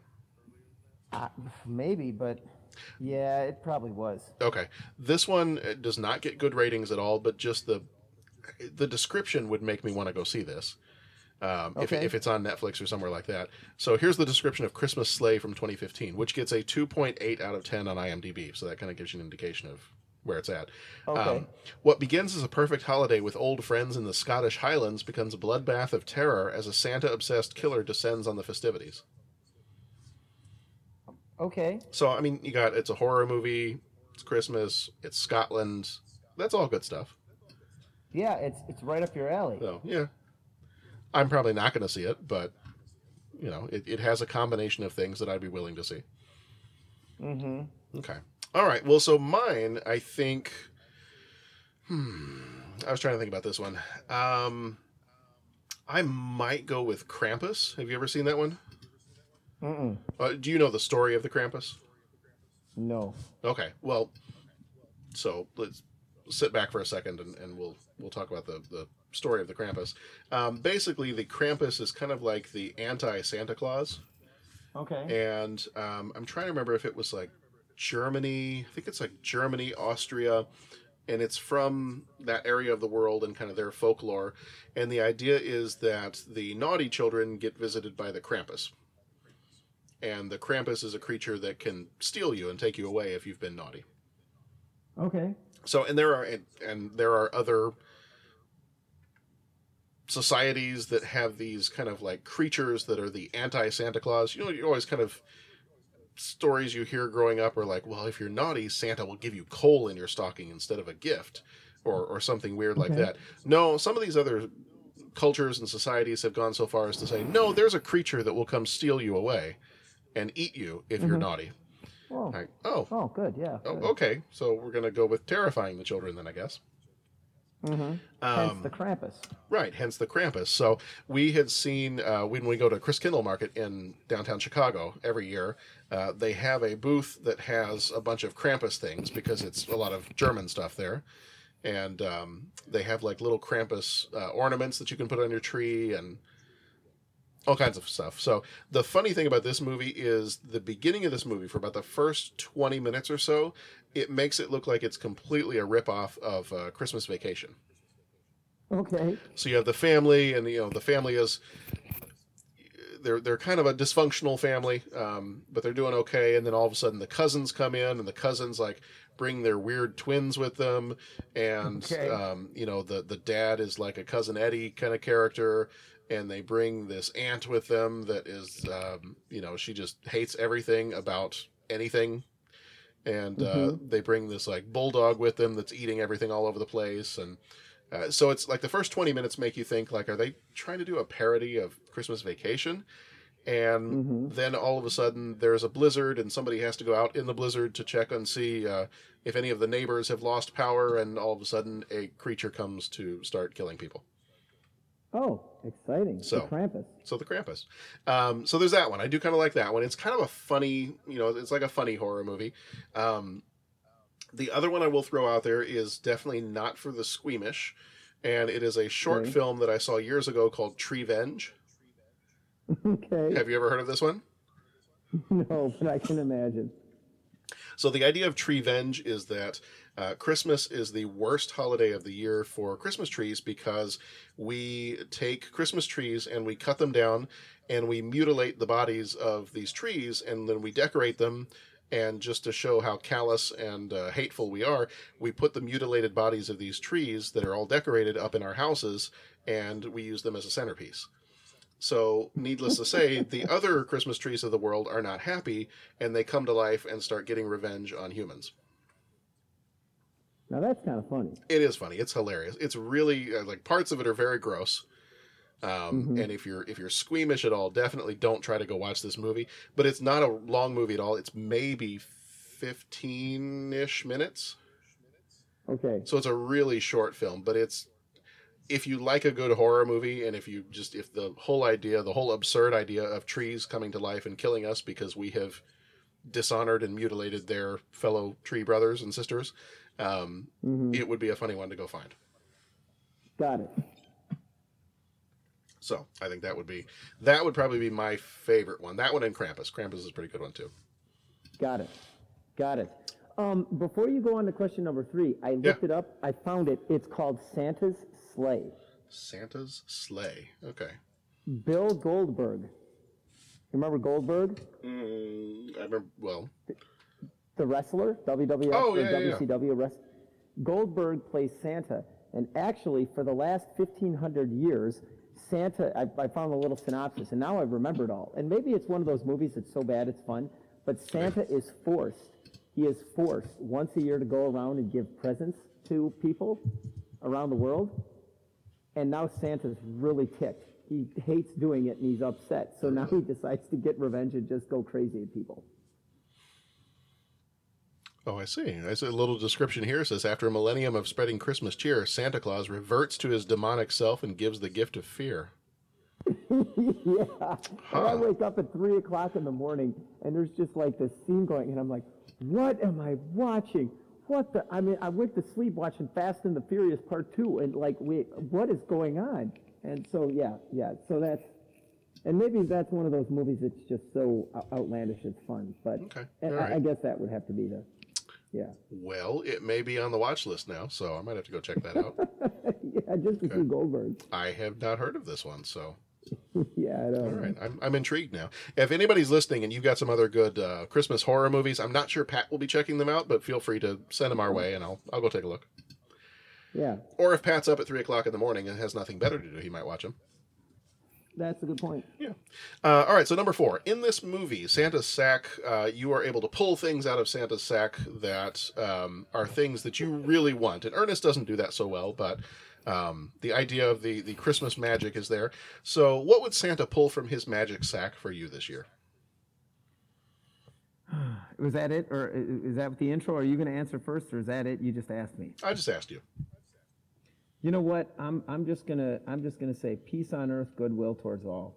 I I I, I there's there's really no things I want, but I just and I know that it, it, it drives people nuts. It drives people nuts in my family when they try to go shopping for me. There's really just pull out enough food to feed the hungry, pull out, like I said, peace on earth, goodwill towards all, and I think I'd be a happy man. There you go. So, you're going to continually go with the answer that makes everybody else look like a jerk. I'm just saying. I'm just saying. I, I got nothing else. hmm Okay, well in that case, my my new answer is um, is uh, everything that's best for all the children of the world. Well, there you go. See? There you go. There you go. There you go. All right. it's- I, I mean, I don't know. I, My original answer was a little card that pays off any and all debt and um, covers college for the kids and that type of stuff. And okay. Well, see, that's good because here, here, I'm the real jerk because then I'm thinking, well, I don't want to be the jerk, so I'll just, I'll come up with something, and I'm like, uh, how about every single Nintendo Entertainment System video game and Nintendo Entertainment System? oh, that would be like, fun. you know, I, you know what I'm saying? So I was like, see, you're So let's say, well, here let's let's say let's say your answer has to be selfish. It has to be something for you. It has to be something for me. Yes. Oh. Santa is going to pull something that you very much want out of his magic bag and give it to you. Okay, and I don't have this thing. And you don't have this I- thing. Unless you I have it and you want another one of it. Okay. All right. See, I already got a motorcycle, and sort of like in Lego Batman, I only have one butt, so I don't need. Well. Yeah, I don't know. I mean, Do you want a motorcycle helmet shaped like Iron Man's helmet?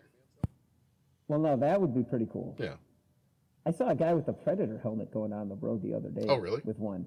That really looked awesome. You know what? I think I've seen that. I think I've seen that too. yeah. I think mean, I remember see seeing a guy one time riding a motorcycle down the road, and it was it. Um, was it like in where we work, like in Vernon Hills, or around here Yeah, somewhere? It was around. Yeah, it was around. Yeah, it was around here. Okay, I feel like I've seen the guy because I, I feel like I've seen a guy on a motorcycle wearing a Predator helmet. Yeah. Okay, Those things are pretty. That's, That's pretty that's cool. pretty sweet. Yeah, I don't know, man. I I don't know. I I, I don't know. I think, let's just say this. Let's say something completely frivolous, like an NES and every single Nintendo Entertainment, like uh, every game. You There know you what go. I'm saying? There you go. Well, I'll, I'll I'll make that if I had to go selfish. That's totally acceptable. But now, does your selfish thing count with like paying off kids' college and paying off your home debt? Um. Yeah, maybe, but I'll I'll do a different one just in case. Um, okay. Let's see if I if Santa was going to pull something out of the sack, what would he pull out for me? I would say, oh, I, I'm kind of at the point where I want a new phone. So Okay. I, I'm a new phone wouldn't be bad, but uh, Okay. only because I use it every single day for everything that I do for work and Mhm. taking pictures and video of the kids and everything else. And so maybe that. Um, I feel like I had something more fun uh, that in mind earlier, and now I've forgotten what it was. I'm going to say, you know what I want? I, I'm going to have a, a real working Klingon bird of prey. Ooh, there you go. Maybe, maybe the Millennium Falcon. Maybe Mm. we should ask for the Millennium Falcon. I want a DeLorean. Yeah. There we go. Uh, you know, uh, uh well, And if we're going really big, I want a time train.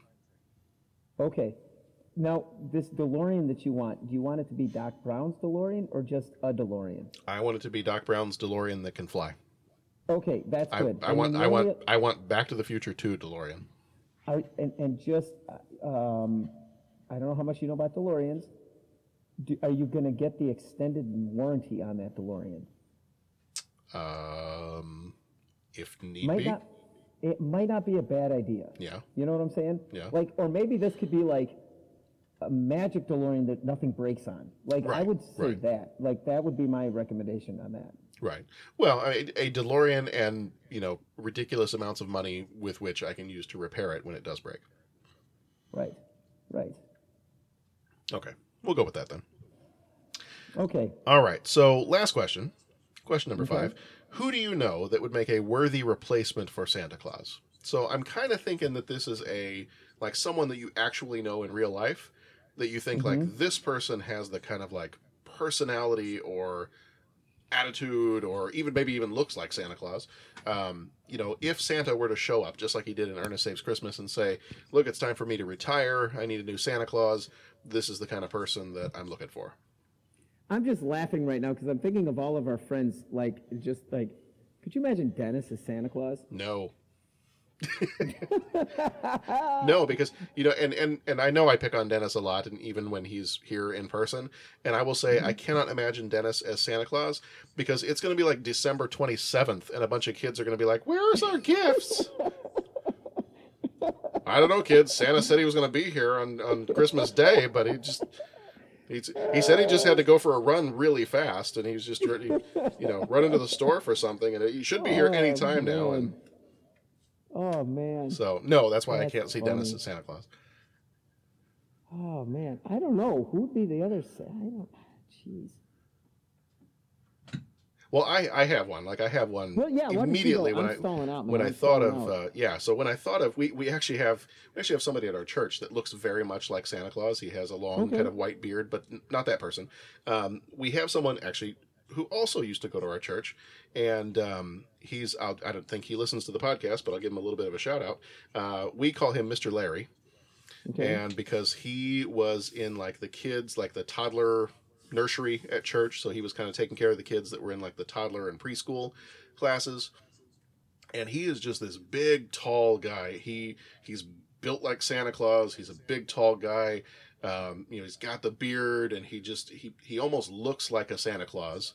Um, and he's got just the same kind of attitude that you would expect of a Santa Claus. He loved kids, like just loved to. He, it was almost like when he went in to help watch the kids in that in that uh, toddler room, that nursery. It was like he was just the biggest kid that was in the room. And you know, yeah. you you could almost you could almost see that you know the he was on the same wavelength as a lot of the kids. So the kids just kind of naturally gravitated to him because it was like, whoa, there's this giant version of us. Mm-hmm. And so my kids like just gravitated to him right away. And, and of course, you know, he, he also like liked some of the same things we like, like Star Wars and, and Star Trek and that kind of stuff. And, you know, he was kind of nerdy and like sci-fi things. And so, you know, the kids would always kind of joke about stuff with him. And I remember he told us one time when we came and picked up, uh, Nora, my daughter from the, from the, uh, preschool room, he said uh, he said yeah we were talking today and, and i asked her what she wanted to be when she grows up and she said she wanted to be the queen of the death star.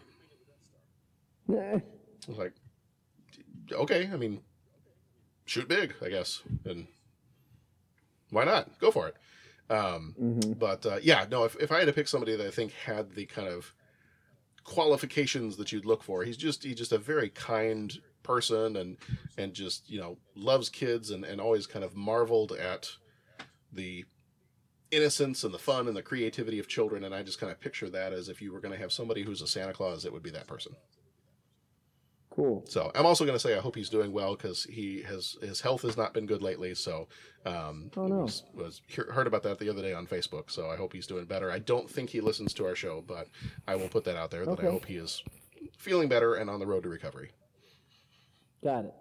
so so that would be my person Got it.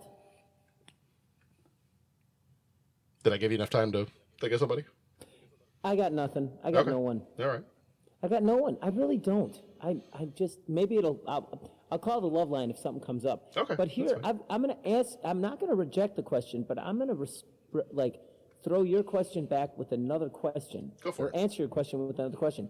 What is your ideal representation of Santa Claus? I Hmm. suppose we should keep it to movies, but like, in what movie do you feel that like, yeah, that's Santa Claus. I like that imagery of Santa Claus. That is a good question. Um, oh, let's see. And if we don't want to answer it now, we can wait till we do another Santa Claus movie in one of the future episodes, a year or two or three years from now, and you can make that one of the five questions. But I'm just, because that's my problem with trying to pick someone that's Santa Claus. It's like, I, I don't know, I, I don't, you know, like I got to go back to the basics and be like, you know, what do I see when I see Santa Claus? Right. Right. Um, you know, I, I think usually I, I would go with kind of the traditional, well, I'd say like traditional, probably American uh, depiction of Santa Claus. I'm thinking of like, um, was it uh, Ed Asner uh, plays Santa Claus in Elf? Okay. Um, you know, the, the Santa Claus in this movie, the Ernest Saves Christmas Santa Claus, um, which I think in this movie really similar to the Miracle on 34th Street Santa Claus. Okay. Um, yeah, definitely not the Santa Claus you see in a Christmas story. Uh, Okay. Up on the big display, he's got you know throws the kids down the slide after they tell him what they want for Christmas, and Right. um, yeah, no, I think I'd probably go with like just like the traditional American depiction of Santa Claus. Got it. Okay. I can't think of any one in particular in a movie that just I gravitate toward. Um, one in particular that I always think it's it's not a Santa Claus character, but it has the same qualities of a Santa Claus character, and that is the Ghost of Christmas Present in um, Muppet Christmas Carol. Okay. I like that one. Got it. And, and and by the time you know, as he ages in that part of the movie, he ends up with the white beard and the white hair and, and everything else, and he's kind of the, you know, big jolly elf kind of guy and uh, Mhm. that whole thing. So I think uh, it, that depiction of Santa is probably probably my favorite out of all of them. Cool. So what Muppet would yours Christmas be? Carol, uh, Muppet Christmas Carol, is that good for kids? I don't know. Oh yeah, yeah, yeah. yeah. Um, Now Nora, even still, I mean, she doesn't like stuff with ghosts. Okay. And there's a little bit the the scene with the Jacob Marley um, ghost at the beginning of the movie, and that Mm-hmm. kind of creeped her out a little bit as a younger kid, and I think she's still maybe a little hesitant about it. Um, and then at the end, the, of course, the Ghost of Christmas Future is always a little creepy. Um, but no, other than that, it's I really like it. It's it's probably one of my favorite Christmas movies ever. It's got a lot of songs in it. Of course, you've got all the Muppets with Kermit, Miss Piggy, and everybody else. So, Right. Got it. Um, yeah, no, we've been watching that one for years, and that the only part of that movie that even kind of scared her a little bit was the when the Jacob Marley ghost comes out, and then when the Ghost of Christmas Future ghost comes out. Got it. Okay. So yeah, no, Cool. otherwise otherwise good for kids. Did you have a Cool. Santa that you would? It was your kind of No, your your question. I didn't know if you had one in, in mind. No, I reject the question. I think it's Okay. a silly question. Okay, all right. No, I, you, You're you're gonna go with the am Santa honest- sleigh Santa. Yeah, I'm going with the Goldberg one. Okay. No, honestly, the Santa I like the best is the one that was in um, uh, uh, uh, Lion the Witch in the Wardrobe. Oh, okay, yeah. That's I, I, I I know it's not a major role, but I just I like I like that portrayal, and I don't know if um, I I don't know exactly why. Maybe because it's it's it's not that it makes it more real, but maybe because it it kind of it breaks with tradition in that it's not like the movie is written around that character, so it kind of reinforces our vision of what Santa is. But in reality, it kind of inserts it into another story. Mm-hmm. And so they modify it a little bit to fit in with the Chronicles of Narnia. So I just, I really, I, I just, I like that. I like that portrayal of Santa Claus. I guess my runner-up would be in the one, I don't know if you ever saw, I know Bo and I have talked about it, but The Night They Saved Christmas. I really like that portrayal of Santa. Um, just be, and, and that one's cool because it's like when you see Santa's operation, they they really they explain it all in a very not na- not non-magical, but it's a very like technological way. Like it's oh yeah, I could see how in the mind of a kid. Oh yeah, I could see totally that could totally work. Yeah, okay, that makes sense. And um, and actually they do have magic in there, but I- I just like that portrayal of him because he's very he's almost like a almost like like a pseudo like scientist at least how i remember i mean the last time i saw that movie i was maybe 10 12 years old um, Sure. but in my mind it was like uh, okay, they're they're explaining that. Um, they're explaining that uh, uh, in a very like logical kind of this is how Santa makes this thing work way, and I, I find that striking. Yeah. And now that I'm saying it, I like the portrayal, and I've got to rewatch it because, uh, to be honest, I've seen the Polar Express a whole bunch, but the way they portray Santa in there, and now I'm going to say that, and now it's like I've seen that movie maybe half a dozen times, and I can't remember how they portray Santa in there. And partially is because that movie is so shrouded with like mystery. It's awesome. Yeah. And I think, okay, I'm, I'm going to ask for this. You've seen Polar Express, right? Oh yeah, yeah. I, I can't remember how they portray Santa. But they do, yeah, right? I can't either. Mm-hmm. So, and here's my point for bringing it up. I, I, number one, I sound kind of like a goof. Don't ruin it for me because I'm going to get to watch it again and you know soon here. But it's like that movie is so shrouded in mystery. Just the way they they show Santa is mysterious in and of itself. Mm-hmm. Y- y- do you get what I'm saying? To Yeah. the point that I can't even clearly remember how he's portrayed. So I guess that's what I like about the Santas is that is that in those three movie examples I give, they're all very different and unique and they kind of write it into whatever the story's supposed to be. In The Night They Saved Christmas, it's very logical and very technical. In um, uh, the Chronicles of Narnia, he's almost like, you know, like a like a Dungeons and Dragons esque cleric or warrior bard kind of guy. Mm-hmm. And then in um, in, in um, Polar Express, it's just they really capture the whole mystery around it. You know. Yeah. So, I guess I like those envisionings of them. Okay. Okay. Um, you know, the funny thing about the, um, uh, you mentioned the, like the Father Christmas character in Lion the Witch and the Wardrobe. Mm-hmm. That actor, um, I, I looked up a picture real quick just to make sure this was the same one I was thinking about. The actor of that, uh, he's been in a lot of other movies that, that you and I would have seen. Uh, he was in Braveheart, he was in Highlander, um, a lot of different stuff. But that image of him as Santa or Father Christmas, Mm-hmm. I, I swear the first time I saw him in that movie, I thought that that was the same person who plays God in Star Trek Five. Ah, yeah. Just like with the hair and the beard and the you know the whole thing. Like the first time I saw him, I was like, "Is that the same guy?" And it's not. It's a totally different person. But um, the actor in uh, Lion, the Witch, and the Wardrobe, his name is James Cosmo, and he's from Scotland. Um, Mhm. Whereas the other guy he- is George Murdock, and he's from was- Kansas. Was he was the guy that was in um, Lord um, the Braveheart? Was it was he the dad, the Scottish dad, Yeah, Campbell. hmm the one that yeah, Yeah. the one the tough old son of a gun and Yeah, Hamish's dad. yes, Yeah. yeah. Excuse me, what does God need with a starship? You know what? I, I know we're doing that one next year. Um, Oh, I but know, it's but I, I watched that not too long ago. I was like, Good okay, I. I haven't I haven't seen this in a while. I need to see it again. So I, I popped it on while I was doing something else, and I was like, you know what? It as much as people, and we'll talk more about this next year, obviously, but um, as much as people give this a hard time, it's not a really really bad movie. no, It's not a great movie, but it's not a really really bad movie. no, So- no, not at all. It, yeah, it's it's fun. I it's- mean, it's, it's fun. It, It's it maybe if, if you want to put a bunch of five movies together, it's better than Rocky Five. We'll put it that way. Yeah, I, I, I, you know, it, it just I think it could have been a lot more. Yeah. The special effects could have been a lot mm-hmm. more. You know. Yeah.